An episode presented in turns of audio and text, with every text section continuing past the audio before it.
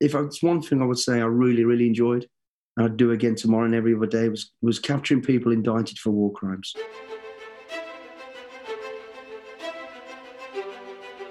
Welcome to the podcast where we track down Australian war veterans, have a chat with them, and hear their stories. I'm Alex Lloyd, and this is Life on the Line. The single greatest sacrifice I've made is my family. We weren't out there to take country, we were out there to do something. That was our job. I did feel a lot of regret. Friends were still getting killed.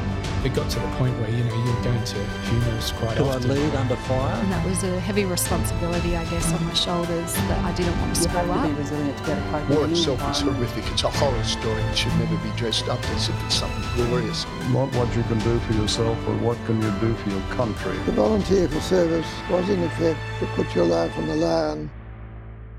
Mark Billy Billingham served for nearly two decades in the British Army's Special Air Service, the SAS, serving in countless war zones, winning the Queen's Commendation for Bravery and being awarded the MBE by Her Majesty the Queen.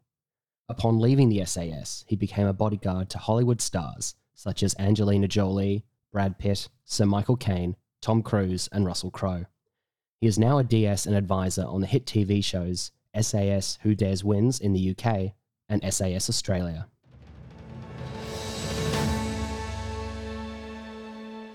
Mark, thanks for coming on Life on the Line. Thank you for the invite. It's an absolute pleasure to be here.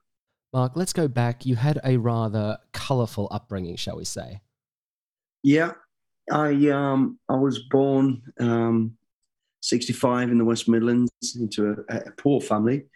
I was a middle child of um, older brother, older sister, younger brother, younger sister, and from a very very early age of where I lived, you know, there was a lot of troubles. There was a lot of little gangs, and I got in trouble really from the age of about nine onwards. And yeah, and then it went on from there basically. Some of that uh, first trouble then saw you getting into juvie court as young as 11. You leave school at 13.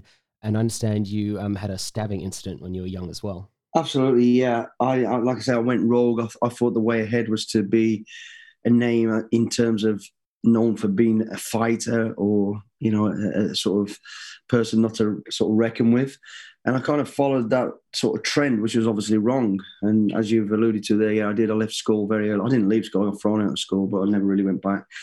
And then yeah, and then I ended up in a, a, a number of fights, and in one particular, I did. I got stabbed, stabbed in the back, basically, and. Uh, I think that was could have possibly really be the main turning point in my life where I realised I've really got to do something super different to get away from this. Otherwise, I'm not going to make it.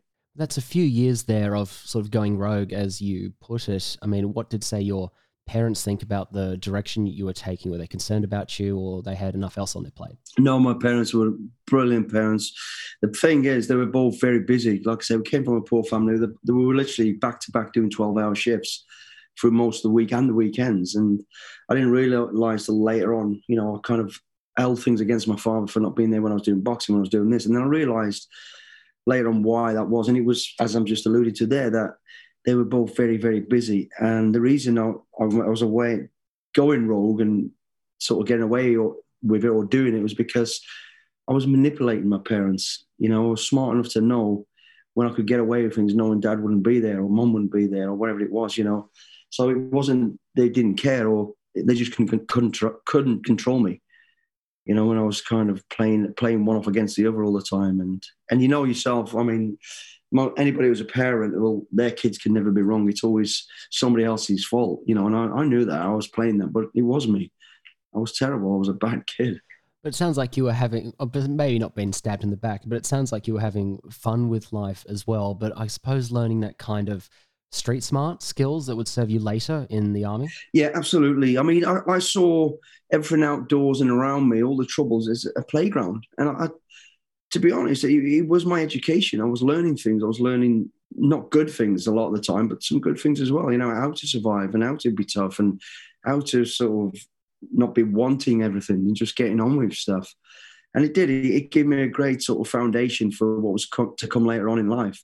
I was never shy of putting in, you know, the hours works or, or whatever it may be, or getting stuck in, or being afraid, or being cold, or being wet, or being hungry. I was used to. it. I grew up to that. And you know, a lot of the army sort of life um, is around deprivation of food, sleep, you know, being cold, being being wet, being uncomfortable. So to me, it was I'd already done I'd already done the groundwork. So yeah, my growing up actually helped me with my starting my military career. To be honest, You mentioned that the stabbing was a turning point. I want to come back to that, but another uh, very formative incident that happened around the same time when you were 15 is you almost died by um, falling into caustic acid. yeah, that sort of period where I was trying to sort my life out.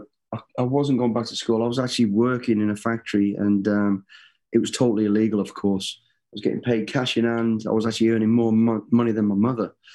I was taking the money home for the family, like you know. So, and uh, one particular night, I was working on a night shift, and something went wrong. And for anybody that doesn't know what caustic soda is, basically, I was working in an electroplating factory where you take raw metal and you strip it down using acids, uh, sulfuric acid, and caustic soda, and then you turn it all nice and shiny using chrome or zinc or whatever you're going to use. So that's what it was.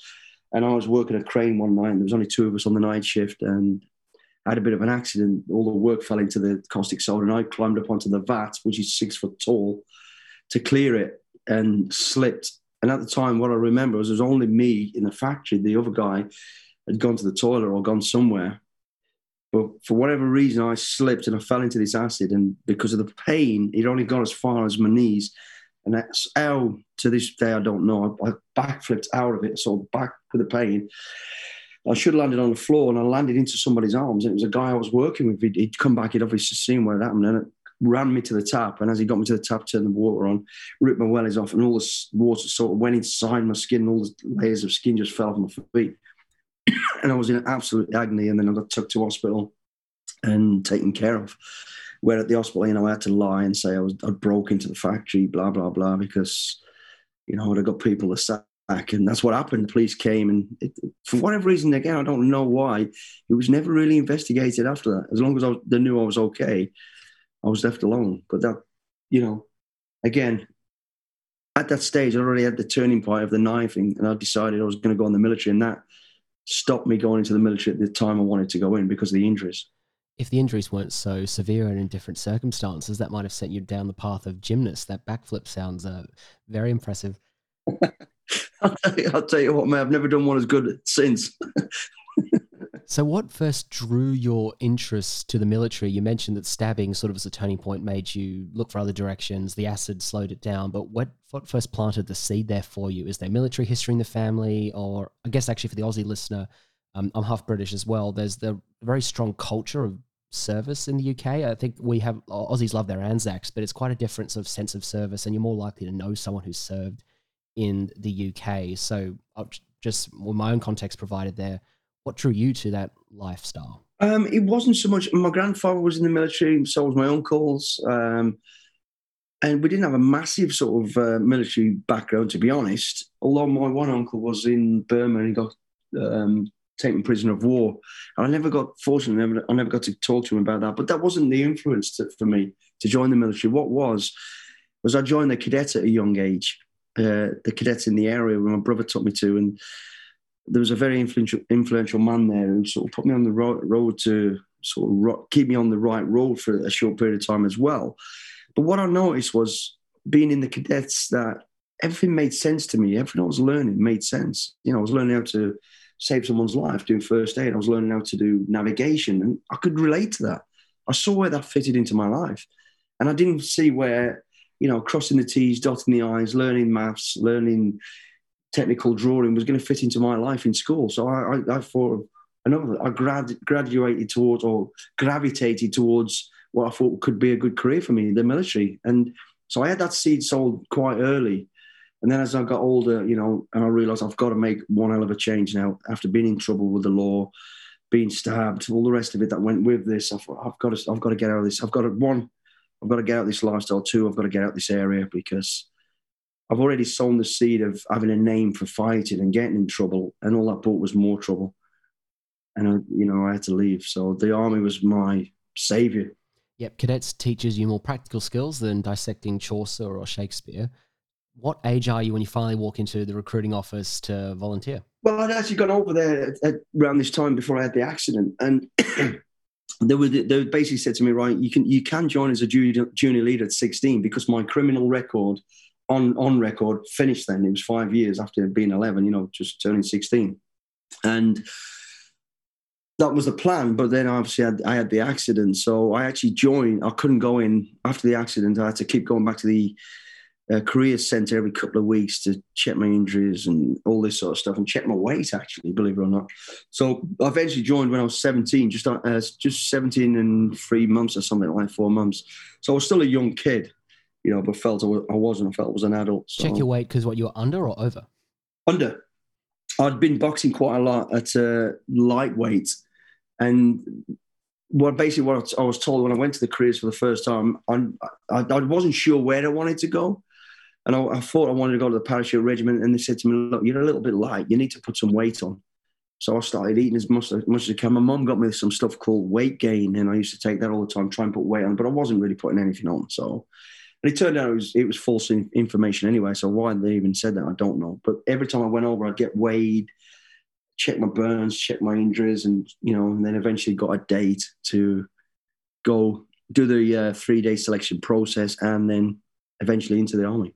What did your um, parents think of this after this rather rogue, wayward youth? You're going into a real sort of streamlined, disciplined institution. You're leaving the family home, and I'm, are you the only one of your siblings to go into the military? Yeah, I was. Um, it, it was a mix. You know, I, I thought my dad would be doing backflips himself to get rid of me and at least start thinking he's got a chance of putting himself in the right place here. But, but just before I left, we had a real father son talk, and it was quite the opposite. But then I realised later on, he did it for a reason. He knew what I was like. I was. He, his nickname for me was Mad Jack. I was called Mad Jack because I was mad. I was, you know, totally different to the other four kids that were uh, siblings, and I was always in trouble, always going there. And he, to him, he thought the best rocket he could put my ass was to say I'd be a failure, say I wouldn't make it because he knew then I'd want to prove him wrong. And, and, it was, that was true. So that's what happened. And I'd also, I wanted to prove myself I could do something for me and be somebody. I, I knew then, you know, from that stage of 15 to where I was 17, I'd met a lot of older people and I always gravitating towards older people all through my life. So I listened to people and I think I was street smart. I wasn't academic smart, but I was smart enough to realize – this is life's simple. It's one circle of you know you start by pissing the bed and shit in the bed and being fed, and you end up back that way if you live long enough. So and and all the lessons in between it, you know, having money, not having money, being in a relationship, being out of a relationship, high lows, high, high points, low points. So I kind of knew, and um, you know, so I, I thought, right, the military's got to be my thing, and that rocket up the ass is what my dad gave me was perfect. I thought, here we go. I'm not going back to this. So you're walking in there with a rocket up your ass. You've got your street smarts. You've got your street fighting experience, your boxing experience. How do you find then the basic training or whatever the correct terminology is for over there? Backing out, out of my league. I thought I was somebody, you know, I'd been a, a big fish in a little pond, which I hadn't realised. Then all of a sudden I turn up in all the Aldershot, um, home of the parachute regiment, home of Garrison Town and I'm stood with 70 other people who've joined that day. And I looked down and I was probably the smallest, the skinniest. And I was looking at, you know, big blokes, tattoos, moustaches. And I thought, fuck, what have I done? But they kind of give me, again, it gave me that little bit, I've got to prove myself. I've got to prove myself. I'm not going to give up. But more better than that was the people that were teaching me, my instructors, um, the staff, they'd all literally, it was 1983.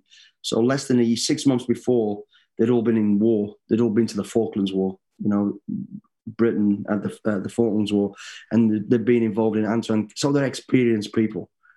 They knew what they were talking about. You know, they'd seen death. They'd been amongst it. They'd done what every soldier joins to do. So the people talking to me, I knew weren't bullshitters. These were real men. These are fucking tough. Not people coward like myself at the time would fight people and do all this sort of shit. These people were tough guys, and and I was like, Wolf, I am really out my depth here. And again, I think that was a second rocket I had at my house where I thought, oh, I'm, I'm not going to be beaten by this. I, am got to, I've got to be, I want to be one, like one of them. I want to make something of myself. I really, from the word go, respected him. And I thought, that's what I want. Ed, die and be somebody. So that, that was my initial thoughts when I got there. Although I knew it was going to be hard, it was going to be tough, and it was. I'm sure it was, but you've also you've got this great balance of you're driven, you want to forge something new for yourself, even stuff like the discipline, the ironing, the uniforms, all that stuff. That is they are throwing challenge challenges at you, trying to make you fail, and you can like all these little things. No, I'm going to overcome that, overcome that, overcome that. But then that's also skills acquisition. Yeah, I, I think it was just a bit of an advantage to most people, to be honest, because I'd been into the cadets, and the cadets do set me in good stead. You know, I knew how to wear the uniform. I knew a little bit about weapons. I knew a bit about the very, very, very basics of stuff. So I was kind of one step ahead of most people. So I had that, and I had, you know, the, the biggest sort of thing in my army at that time was I cannot go back to the lifestyle I've had. I have to have this. This is my my one and only chance, and I've got to make this happen. So, you know, I was super, super driven and I'd already had some of the tools I needed to get there, which was, like I say, the lifestyle of being brought up, the cadets, and, and the wanting it. So, when do you make it into the parachute regiment? What's the journey from your first day of training to actually then becoming para qualified? It's a six six months process. You know, it's broken down into a number of phases. You get taught basic skills and advanced skills. You get pushed through a selection process, which is called P Company, which is a four or five day event of three events a day physical where you have to reach a certain standard, a certain, you know, it's marks out of 10, you have to reach a minimum of eight to, on every event to get through it. And very, very few people get through it first time. Um, and then once you've done that, then you go off for a month of parachuting, being thrown out of an air, you know, an airplane, which I'd never even been on an airplane before. First time I've been on an airplane, I got through at the fucking door. I was like, what's going on here? So you got all that that training, and then at the end, you know, you you just sort of in in all that process as well, you're learning other skills, more medical skills, more communication skills, and doing education, all the stuff I missed out on at school. So when most of the kids, the kid, I say kids, most of the young soldiers were back in the block getting their their uh, bed ready and all their equipment ready, I was still doing two hours of education of an evening and stuff because I was so far behind as everybody else, and I, you know, I had to do it. So it was quite hard for me uh, in that term. But I mean, it was a long old six month process, and we started with 70, 7 And by the time we got to the end, seven of us originals were there, you know, and I was the youngest, the skinniest, and I was there with what was left. So it was an amazing, absolutely amazing journey, you know, and I met some great people in that journey. Still to this day, you know, 40 years on or whatever it is, I don't even know, 30 odd years on, um, they're still friends. I could talk to any of them and, and, pick up like it was yesterday, even the ones that didn't get all the way through training, as weird as that seems. You know, every now and again they'll reach out to me on social media and you could pick up a little bit of a laugh and a joke of what happened back in the day when we, we were all in the same boat. So yeah, it was it was an amazing journey. It was a tough journey, and there, I don't think there was a day went by where, you know, with some of the physical stuff we were doing, I was thinking, geez, I could just pretend to run into a tree or just pretend I got injured just so I could not do it. But you just, you know, that's the devil and the angel playing with your mind, and you just go, I want this. I'm going to do this, and and I did it, and I, I, did pretty well actually. I finished as the champion recruit, you know, the number one recruit from that original seventy. That's a pretty steep attrition rate. I mean, that could give you that sense of pride and accomplishment, making it through that cut on its own. But then also to be the number one recruit coming from where you came from that must have invigorated you with this sense of purpose drive. Yes you fulfilled the potential of those rockets up your ass and now you are here in this career. Yes this is mine. Let's go see what i can make of it. Yeah i mean you know at the end of it i, I kind of felt so proud and so because uh, I, I, I didn't know if i could do it. I really wanted to do it and i did it and i did it with style. And but then i, I think I, again I was, I was pretty smart to be honest in many ways because i knew all right, I've done this. I'm now going to join a battalion. A battalion's of like 600 men uh, uh, of blokes that, again, have all been to war. They've all seen it. They've all done it. So I knew I weren't starting in a better position than anybody else just getting there. I knew I was going right to the bottom of the pile again. But I was, I was kind of excited by it, you know. So it, it was a great feeling to know. And my battalion, when I joined it, was already abroad. They were, they were in uh, Belize in Central America and I'd never been out of Walsall really, uh, where I, I, grew up. So, like I said, the first time I'd actually seen a plane, I was being shown around and then getting thrown out the door. The next time I see another country, I'm stepping off into wow, into a jungle. I was like, wow, what the hell? So it was all a massive, massive learning curve, learning curve for me, but a fantastic time. And you say others there have just been to war, so this would be 1983, year after the Falklands. Yeah, right after the Falklands. Yeah, so I passed out in the early early uh, February March 84. So the back end of um, 83 was all my training and, and, into 84. So it was less than a year and a half after the Falklands War. So all the people there, you know, been there, been and done it.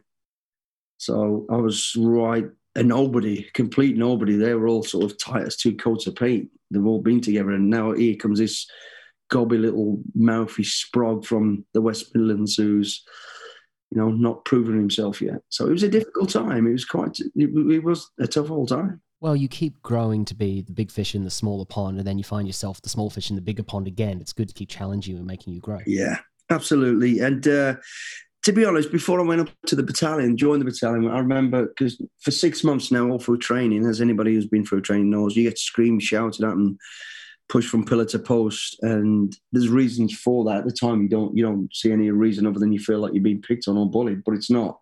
It's conditioning you for what's coming. And then at the end of that training, you know, just before I joined my battalion, I, met one of the guys who'd done exactly what I was talking about, been to war and all the rest of it. He sat me down and chatted to me.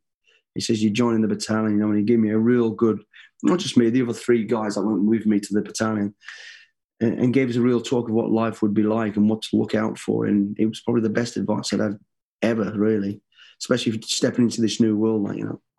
You mentioned being thrown out of a plane. A lot of Aussies would have first met you on the first episode of SAS Australia, where you guys were pushing some of our celebrities out of a helicopter into a lake, and that was at a. I mean, not I've not done that myself, but you know, a short height compared to what you're jumping out of. What's it like when you are jumping out of a plane that's flying that high above the ground? What's the, what's the sensation like? It's it's ridiculous to be honest. The first time you do it, you know, parachuting, you've got this thing on your back, and it weighs a ton anyway. You got a reserve on the front that weighs another frigging load of weight, and you kind of focus on standing up properly and getting to the door, and then you look out the door and you think, "Hang on a minute, this is a perfectly service, serviceable uh, you know, aircraft. Why the fuck am I throwing myself out of it? And you ask yourself that question. And a lot of people say every jump I've done is a night jump because I just close my eyes and go for it. I don't. I actually love the fear. And, and, and anybody who tells you they're not nervous or have a little bit of fear are liars. Everybody does, even people who've done thousands, because there's always something that possibly can go wrong, you know? And the chances are pretty slim but you don't realize that when you stood there with the door open and the jets screaming past, and you know you're going to go into this jet stream and spat out the other end of it. But then it's all exhilarating. You know, you, you you just go. You just think to yourself, this could go wrong. I could probably die. But for whatever reason, you're going to go anyway. I'm like, fuck it, I'm going. I'm following that guy in front of me or the guy behind me wants me to go. I'm going. And you just go. You just believe in yourself. You believe in what you're doing, and boom, out you go. And it is you know, the canopy opens underneath you and you're looking down, and it's just brilliant. It's just amazing. You just see watching this everything from such a, a, a, wonderful view, and then before you know it, before you can really think too much about it, you're coming in for a landing, and it's just like it's almost like you, you get that ground rush. Everything's rushing out you in the last three or four seconds. You're like feet knees together, get my elbows in, da da da, trying to get, carry out all these drills, you know, and uh, bang. So I mean, you just mentioned there, you know, I went from being thrown out of a plane and now I'm throwing some of your celebs out there. So it's fucking payback time now. I love it. it's great. Too right. You've done it, so they should do it too. It's interesting though, because when the average person thinks of the risk soldiers face, they're going to often think of something like a gunfight or the danger of an IED. But when we're talking about you know real top tier regiments like the Paras or special forces like the SAS, Brits or Aussies, um, tr- the training is really top tier. It's realistic because it has to be, and it's also dangerous. And that risk of injury or death in training is very real too. And often, I feel actually left out of the conversation. It, it's, it's. I'll tell you what, mate. I'm glad you alluded to this because it's something we've been talking about recently. Is we lose more people getting ready for war than we probably do in war. You know, and because we train so hard, we push the limits, and what you do is frightening. It's dangerous, and you know, even when you when you you're going in on operations, of course, the the sort of the crux of the operation is dangerous. You know, you possibly in against you're in for a gunfight, probably you're in for against suicide bombers. So you know that's coming, and you kind of muscle memory know roughly what you're going to do or what you need to be doing. But then you've got to get there, whether it's coming from the sky. You know, you're falling from the sky, pitch black at night with all your equipment. That is there's the things that people never really talk about. And that they're the danger points getting down onto the ground and then getting from A to B, whether it's through a ravine over another mountain or whatever it is, that, that's that's enough. That scares the life out of you before you even get to the gunfight. You know, the gunfight's a bit that people sort of talk about more, but getting there and then getting out. It's just as bad when the helicopters are coming in or wherever it is in the, mid, you know, there's your three or four helicopters landing in the pitch dark and there's dust everywhere. They can hardly see each other. There's bodies all over the place. It's totally seems like chaos. Then they're lifting off and taking off. And we have many times in helicopters clip each other or the helicopter gets shot out the sky and all this sort of stuff. All these dangers that we're never really talk about, but it is. It's literally from stepping out the door onwards to stepping back in the door is that you, you are, your life's in, you know, in the hands of the gods. You just, you hope for the best and just get on with it. You face those man made dangers, but you can also face natural dangers. How did you find your first experiences in the jungle training? Um, I've never seen anything but Tarzan before, so I was expecting elephants and all, and I hadn't. You know, I didn't know what to expect. And then the first time, you know, you land in the jungle, it's petrifying. It's frigging claustrophobic. You don't realize you can't see more than two. If somebody walks in front of you 10 meters, you know, you've lost them. If you haven't had visual of them in that 10 meters, you, will lose them because it's so, you know, claustrophobic and closed around you. So that the visual is difficult. Then the eat's 90, 90% eat. It's like, it's like being in a sauna with a house on your back sweating like a lunatic and somebody smacking in the face every two seconds with sticks because you're just like getting beaten by all the all the foliage. And then on top of that, you've got spiders, you've got snake, snakes, you've got whatever else is out there. It's all out there and, and we'll take a chunk of you. It is, it's, it's horrendous. It's, it's, it's petrifying. And then what no one really ever talks about is the noise. When you land in the jungle, it's, it's deafening, you know, because every little creature out there is telling all the rest of the creatures something's in their area. And you just hear these beetles squeaking, and you never really, it's never talked about. And you're like, geez, what the hell is that? But then after a period of time, let's just say, you know, three or four days, you kind of settle down and settle into it. And a little bit longer after that, it, it actually becomes therapeutic. You get used to it and you love it. It's just, it's like listening to car alarms going off in the jungle because of some of these strange noises. But yeah, there's a lot of natural dangers there. Then you know, you've got you've got the ravines that you can slip into. You've got the rivers which flash um, flash flood. You know, you can literally be sort of bashed up, what they call bashed, hammered up that night, and within sort of an hour with the rainfall, the tropical rainfall, you, you could be being swept off down the river. It, it, you know, and it's there's all these sort of problems. Then one of the other things that no one ever talks about is deadfall. Um, you know, some of these trees in the jungle are like 200 feet high plus 200 years old. And over the years, they just fill up with water and water. And, they, and once they die, they're, they're full of water. So it's like a frigging tower block falling down when they fall. When that comes down in the in the jungle, and generally at night, so you've no idea where it's coming from, you know. And we have, we've had people caught up in that and killed under it. And it happens. And when that goes off, it's like a bomb going off in the jungle. So there's all these natural disasters that we never even think about. All we ever think about is the enemy and a gun. Somebody's going to try and shoot us or, you know, blow us up you've, you've got all these natural things to deal with. But it's actually quite exciting at the same time, you know, when you learn all these drills and skills to avoid the dangers. And, and generally with na- nature, a spider won't bite you or a snake won't bite unless you're pissing around with it. 90% of people that get bitten because they're messing around with shit, leave it alone, you know, and they'll leave you alone. There is a few percent that will be territorial and take a bite of you in the night, but very few really. So, but there are, back to your question, is yeah, there's a lot of dangers there we'll get to it later, but you end up in mountain troop in the SAS. But right now, you're with the parachute regiments and you serve in a huge range of environments worldwide. Do you have like a favorite kind of environment or area you've operated in? Yeah, I, I love the jungle. Uh, it was my first first time away from home. After that description, you love the jungle. I did. That's what I'm saying. After a period of time, I settled into it. And what people don't, a lot of people hate about the jungle is because it's dirty you're sweating all the time. You know, you've got leeches around your neck and in between your legs and everywhere, and you've got ticks and you've got all this shit. But I just loved it. I just got used to it. I love the, the, the you know, the, the, the coolness of the night, the, the hot in the day, the sweaty, being dirty, soldiering's good, your navigation's got to be spot on, your concentration. I, I just I thrived on it. So my favorite environment is the jungle, and I've spent I would say probably 65, 70% of my army career in the jungle. Well, if you embrace the dirt and the filth, then you just become one with it and you don't have to worry about being filthy because everything is. And that's what it is. You, you become one with your environment. You tune, as they say, you see through the trees and you tune into your environment. And a lot of people don't like it. I, I absolutely love it. You spent around nine years with the parachute regiment. Is there a particular highlight operationally that you are able to share? Yeah, I think there's a there's a few. You know, it was some of them were exercises, but I guess operationally, at the time, Northern Ireland was uh, a hotbed. You know, there was a lot going on with the IRA and INLA and all the rest of the little breakaway groups. So that was a real, for us, it was a real test as being a soldier to what soldiering was about, staying alive and fighting an enemy. Although it's not a, a conventional enemy, you know, terrorists are cowards in my eyes. They hide behind civilians and they hide in civilians and you, they don't come out and face you. But it was a great sort of, um, I say training ground. It was a great sort of ground to to learn proper soldiering and be on and, and do what you've been trained to do.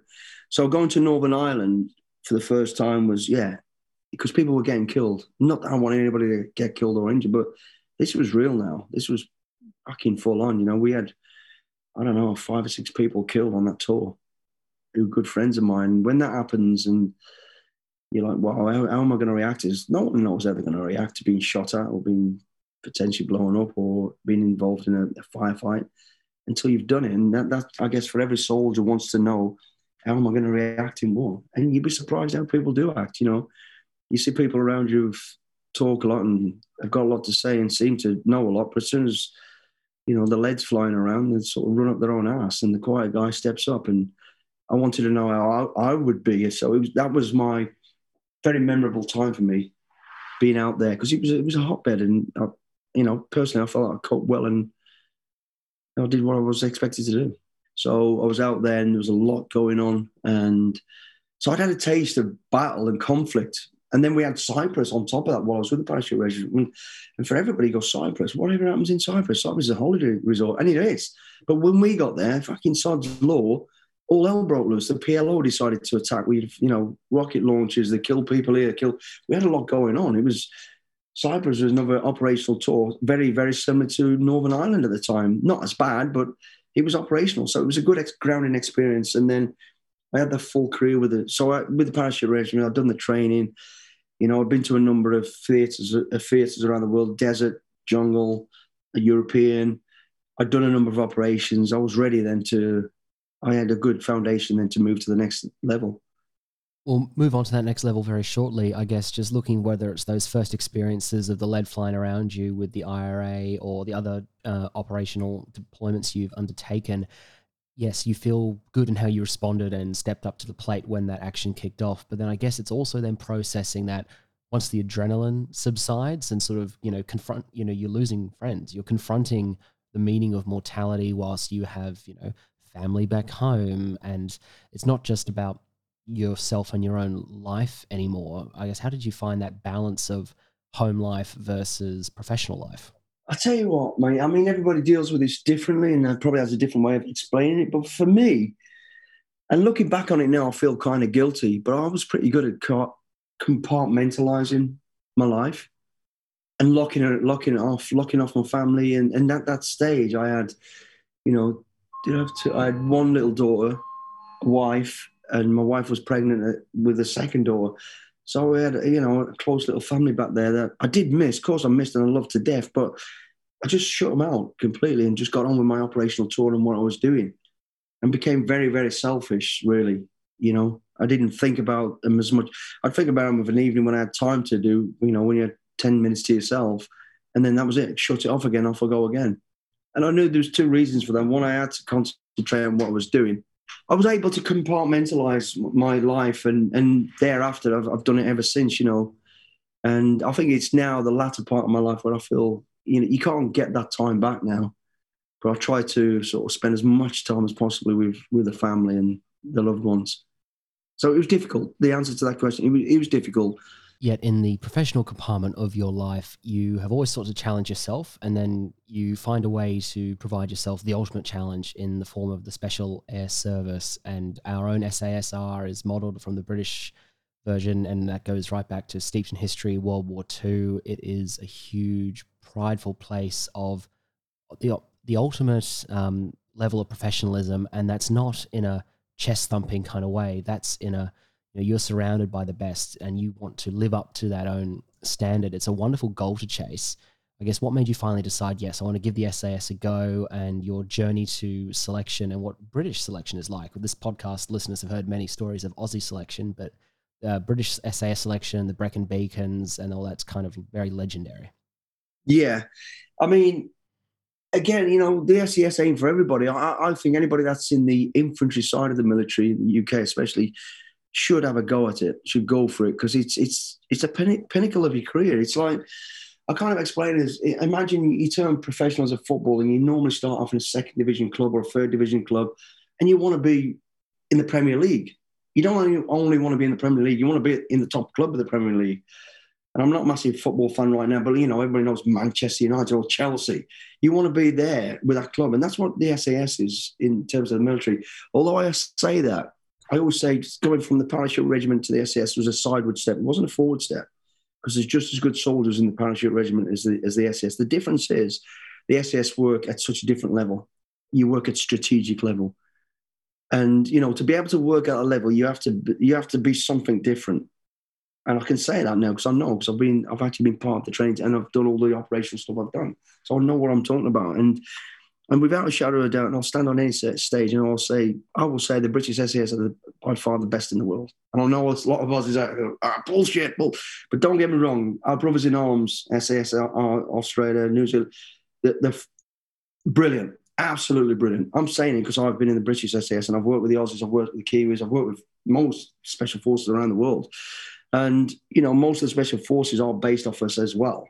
Um, and I think the reason we are as good as we are is because we, we're constantly on a war footing, we're constantly in conflict, we're constantly, you know, keeping that sort of skill set evolving and moving because of what we do. But the reason I chose to go there was one, I wanted to see if I could do it. Again, another challenge in my life, like I did with the parachute regiment as a young kid. I wanted to know, am I good enough? I'm not one of those people. And two, I'd got quite a few friends of mine who had gone before me, and they never really told me what they did, but I knew they were doing some great stuff. I thought, I've got to have a piece of this. I've got to, this is what I want to do. And that was my reason for eventually going. So I did two years back at the um, training school, the depot, the parachute regiment, where I started my career. You know, so I'd now give give all the all the skills and information I'd learned over this uh, seven eight years with the parachute regiment back to the young kids coming through. The, I thought it was time to move now.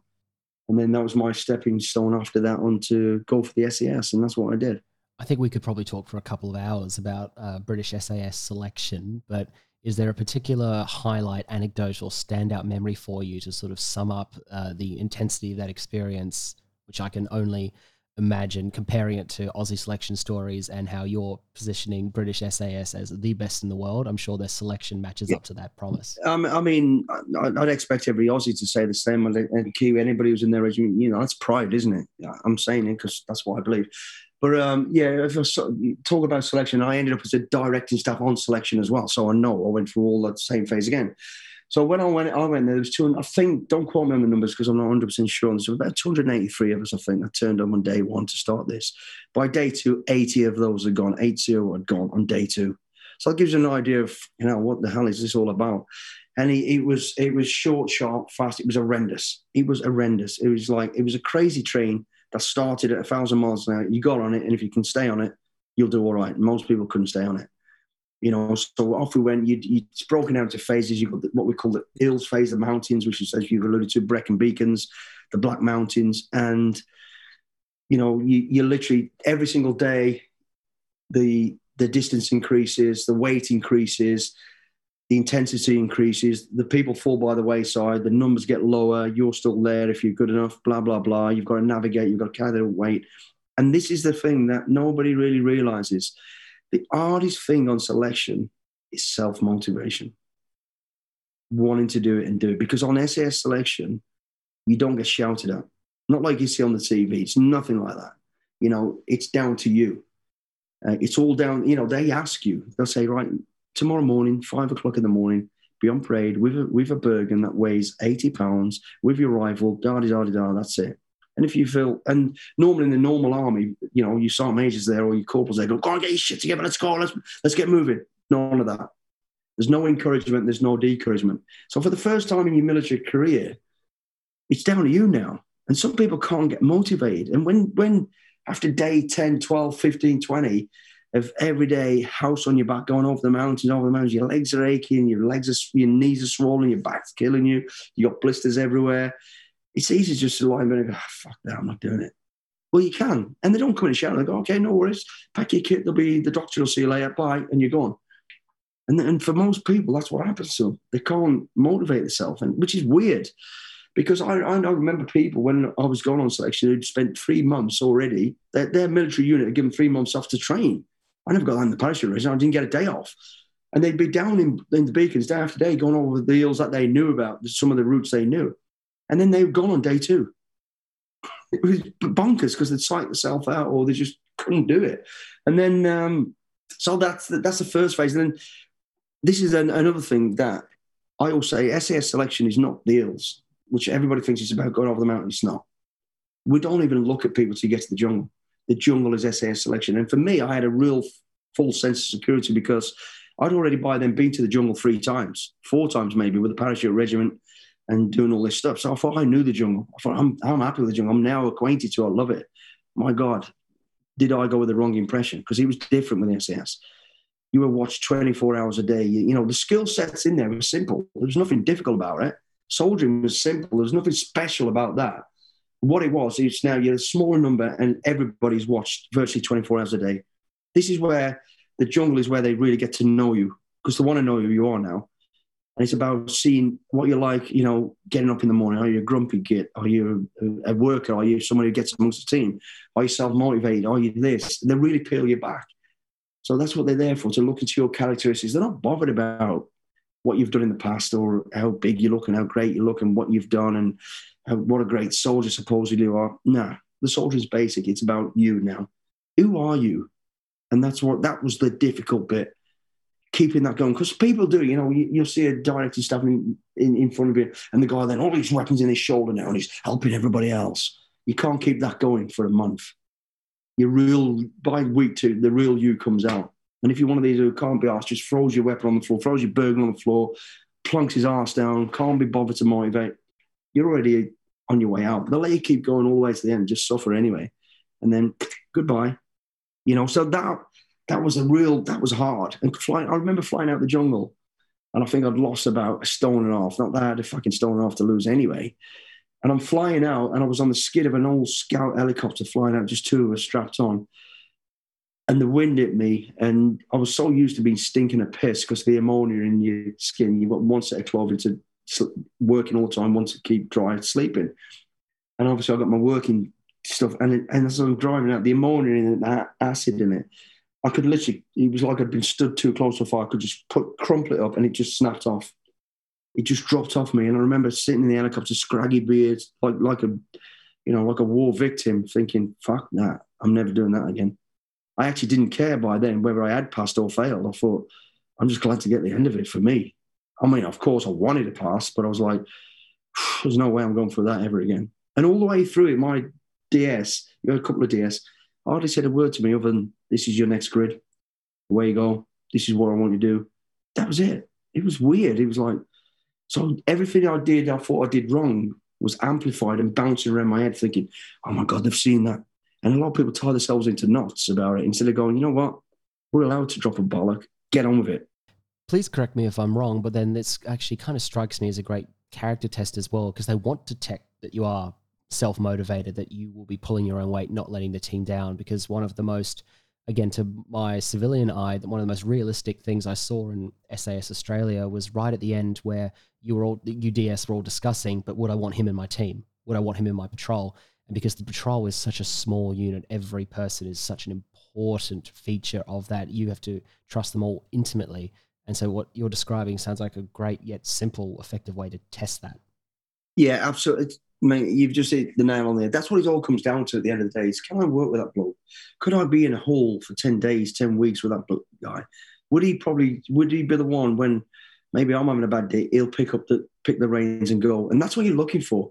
So there's no set template, and you, will get different type of people. So you get the quiet guy, you get the aggressive guy, and there's a place for either either one of them, as long as you've got all the rest of the characteristics, the honesty, the integrity, the drive, the self motivation. If you've got that, it doesn't matter who you are. And the beauty of it is, let's just say, for example, you're on it, I'm I'm your DS, I'm watching you and you've got most of what you're supposed to have. And I'm like, I'm thinking, I'd never probably go for a beer with him. He's not a bloke I'd want to go for a beer with, but it's not about that. And I might have a few little derogatory words or something against you, but the next DS will go, well, actually, I took him on the range yesterday and he's fantastic. It's the fairest system you'll ever see. So it all comes back down to forget who, you know, certain things, but what has he, has he got the characteristics? Has he got, could he be part of that team? And that's what it really does come down to. And yeah, that's exactly what it is. They go, right, yeah, I could have that guy next to me. I know he'd be, he'd, he'd, he'd go that little bit further. He'll do what he needs to be doing. And it doesn't matter your size, your shape, or your background. They're like, yep. Just quickly, you you pass selection, you get through, you have that great moment of pride. But then you end up in Mountain Troop, and Mountain Troop's named after there's different methods of insertion. Why did you end up there and not in an air-based um, insertion method as opposed to climbing over ravines and hills and terrain, considering your background? Mate, you know, unbelievable, right? So you get to the end of the selection, seven of us are left again out of 283, whatever it is. And they go, right, okay, you get a choice. Where do you want to go? So I said, right, I want to go to D Squadron and I want to go to Air Troop. Natural to me, parachute, blah blah blah. That's my, that's where I'm go. That's what I want. So, and a few other people wanted whatever they want, boat troop, da, da, da, da, whatever your preference was. So then they come in and go, okay, yeah, says, looks, looks like you'll get what you want. It's all right. Billingham, you're going to B squadron, not D.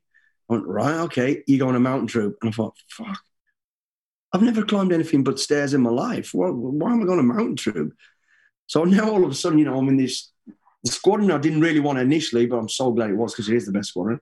And then I'm in mountain troop, and I'm like, you know, you know, then and then in about three weeks, I'm hanging off a four thousand foot in the Alps, fucking rock face by two fingers, and I'm learning all these new skills. So it was, it was completely new to me, alien to me. But I'll tell you why I loved it, and I call it man's troop.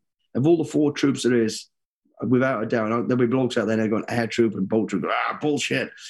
Mountain troop is man's troop. You're up there, you know, you've you're up above the snow line, below the snow line. It's it's dangerous it's scary, but it's brilliant. And a lot of the world is covered in mountains, so most of the time you'll be taking the lead on operations. That's my explanation, anyway.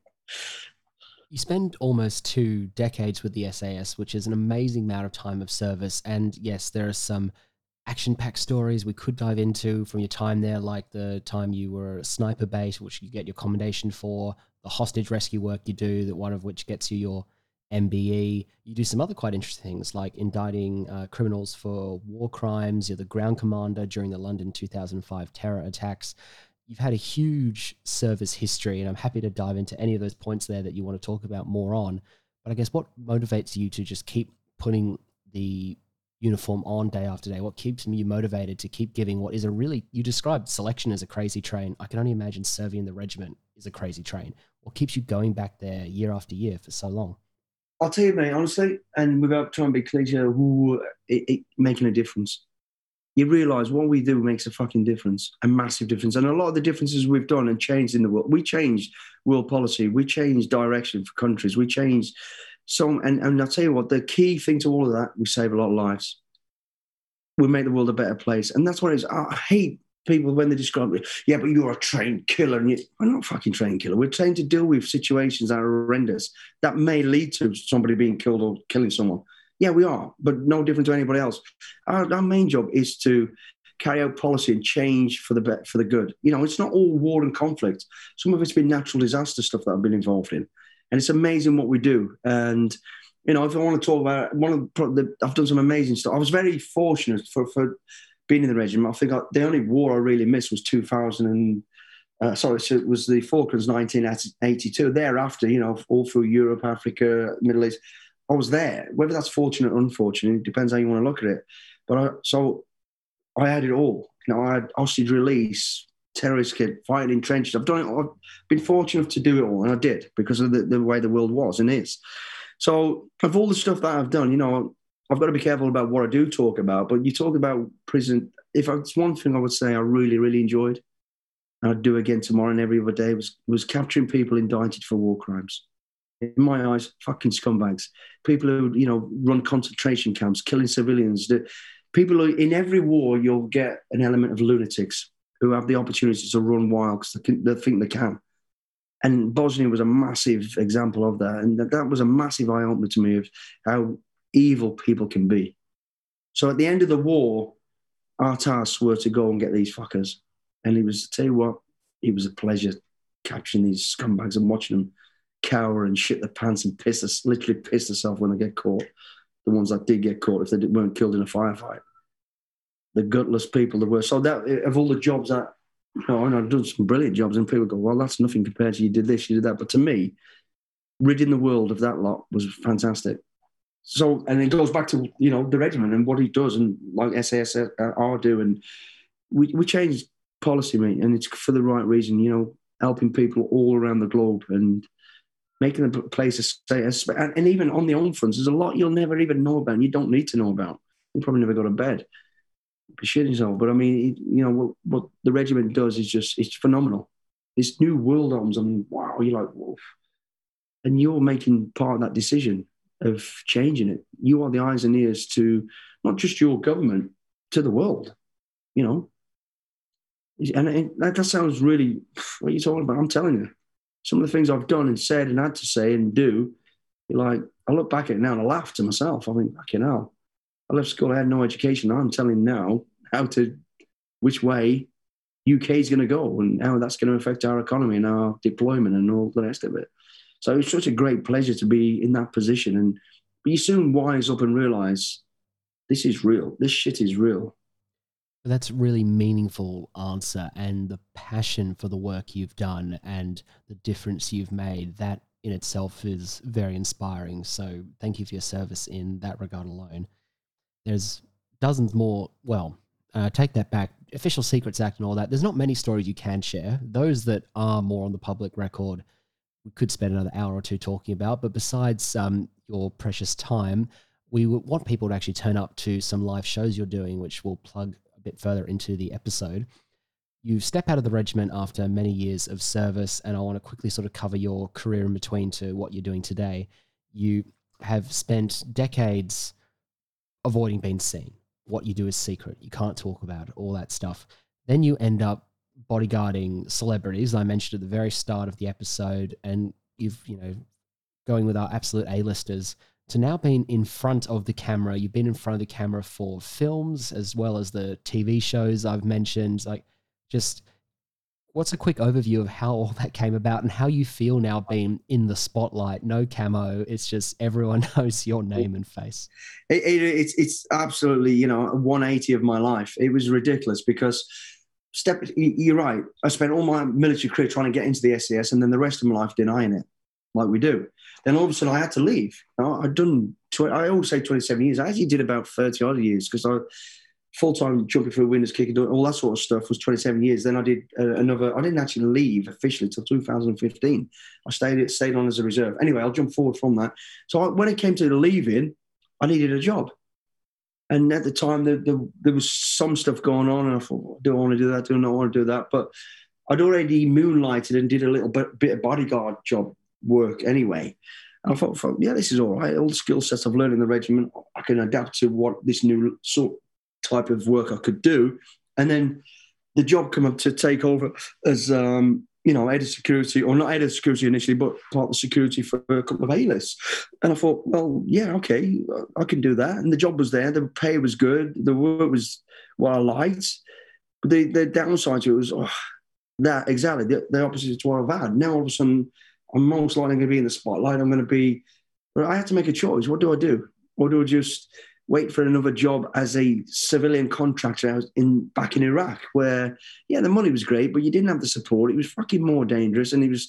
I was tired of, you know, shitting in a hole in the ground and living off a fucking generator. I want a normal life for a bit, so I decided I was going to do the security, celebrity security, and that's what I did.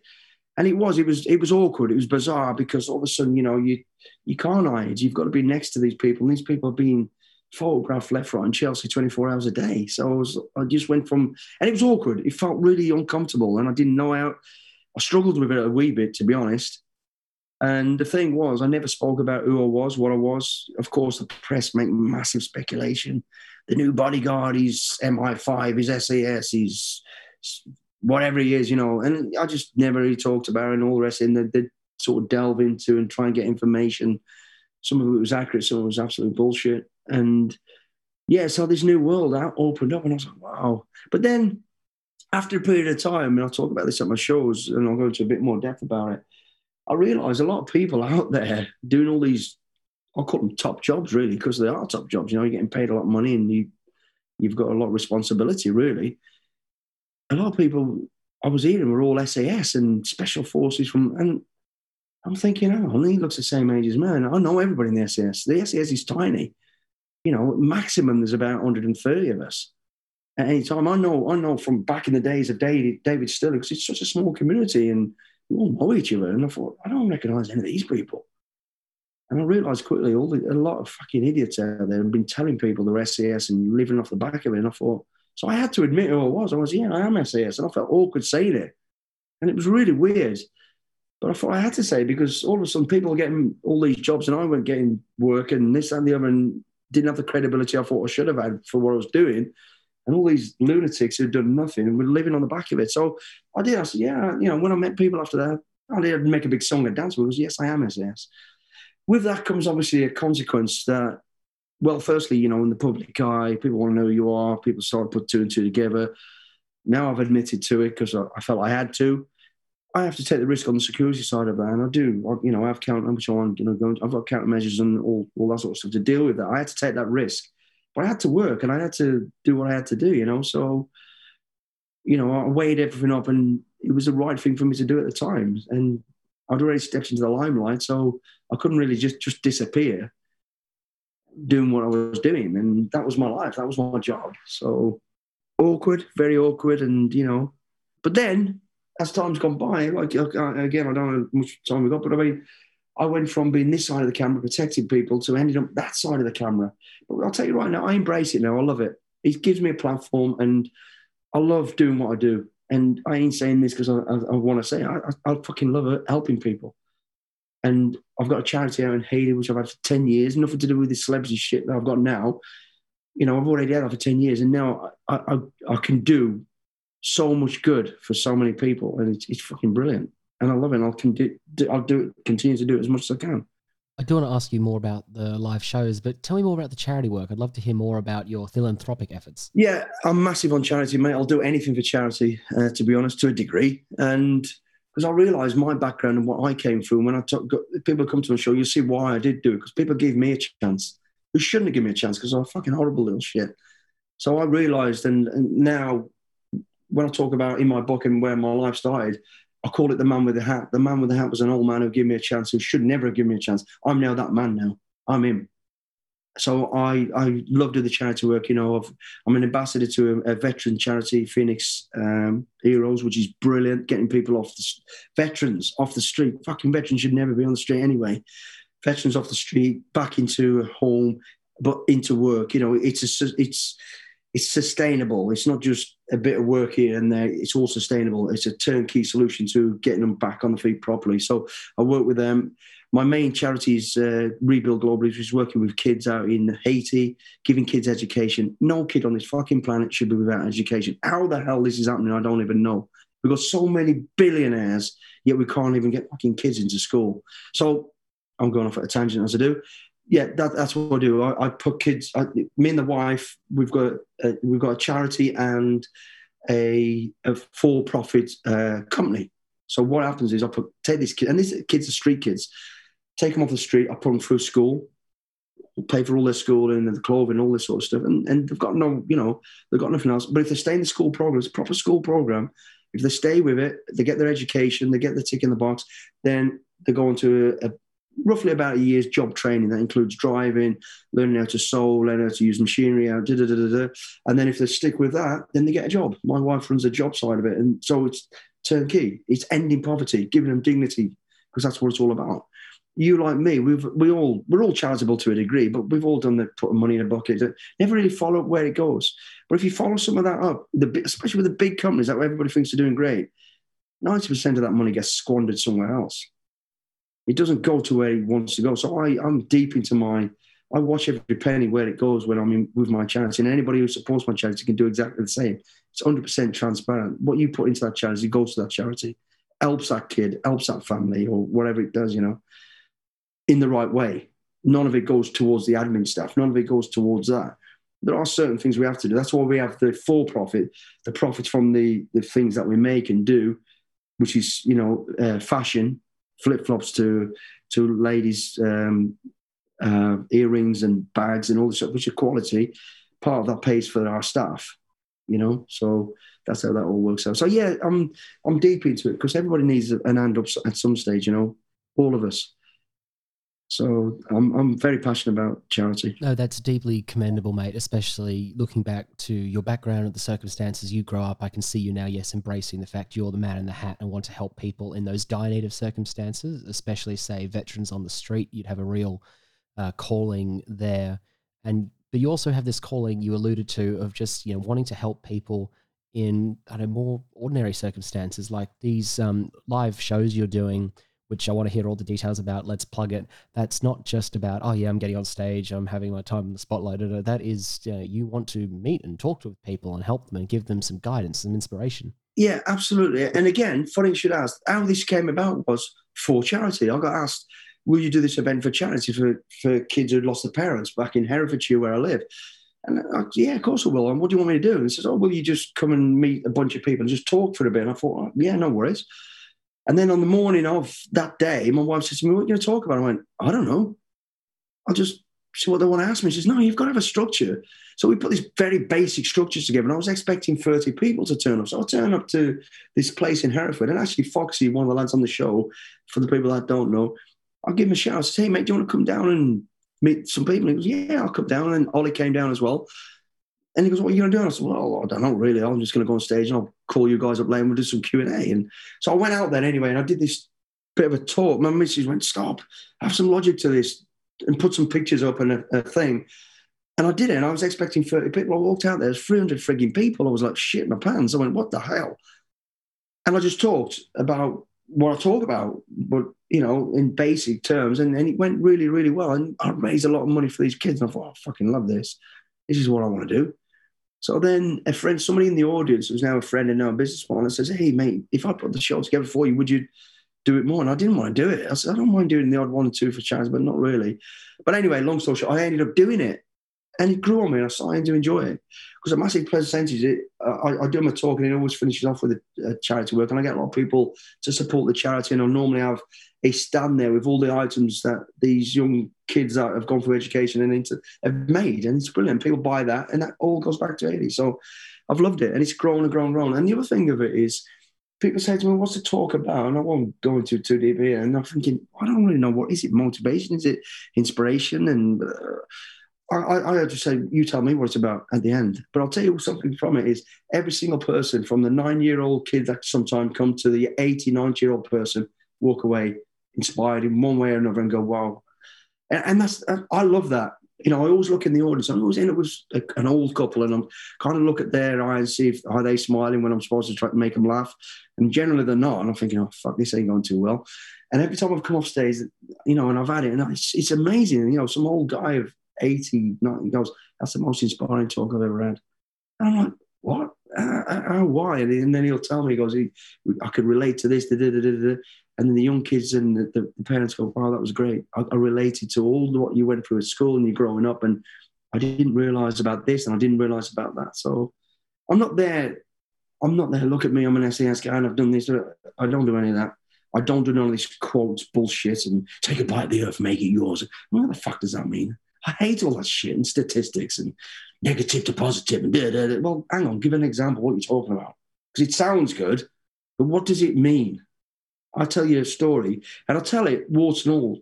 It's my trials. I ain't proud of most of it, but I tell it because I realised it took me to that point to realise stop that shit. That's all wrong.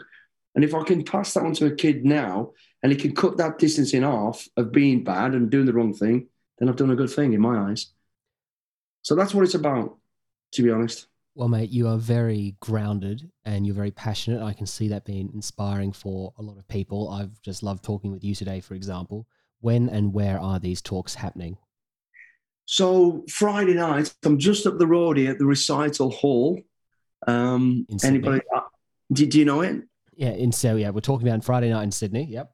Sydney, yeah, in Sydney, and then on the 9th, which is, I think, is on a Sunday night. It's Mother's Day, I think. Uh, yes, it is.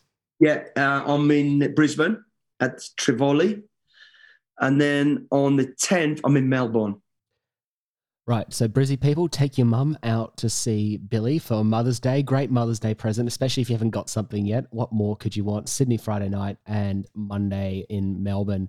All the details will be on your social media, and that is Billingham22B on Instagram.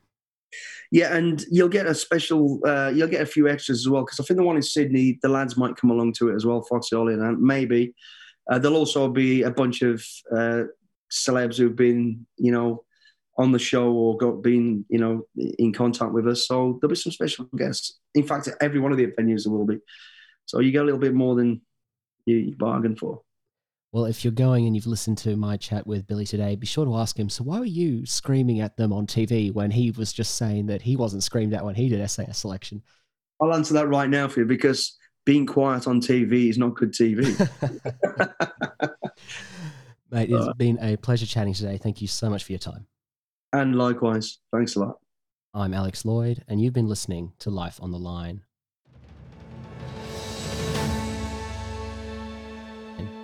You can find us at Life on the Line podcast on Instagram, Facebook, and YouTube, at LOTL Pod on Twitter, at Thistle Productions on LinkedIn, and our website is www.lifeonthelinepodcast.com. Life on the Line is brought to you by Thistle Productions, artwork by Big Cat Design, music by Dad Van Werkhoven. Thank you for listening, and lest we forget.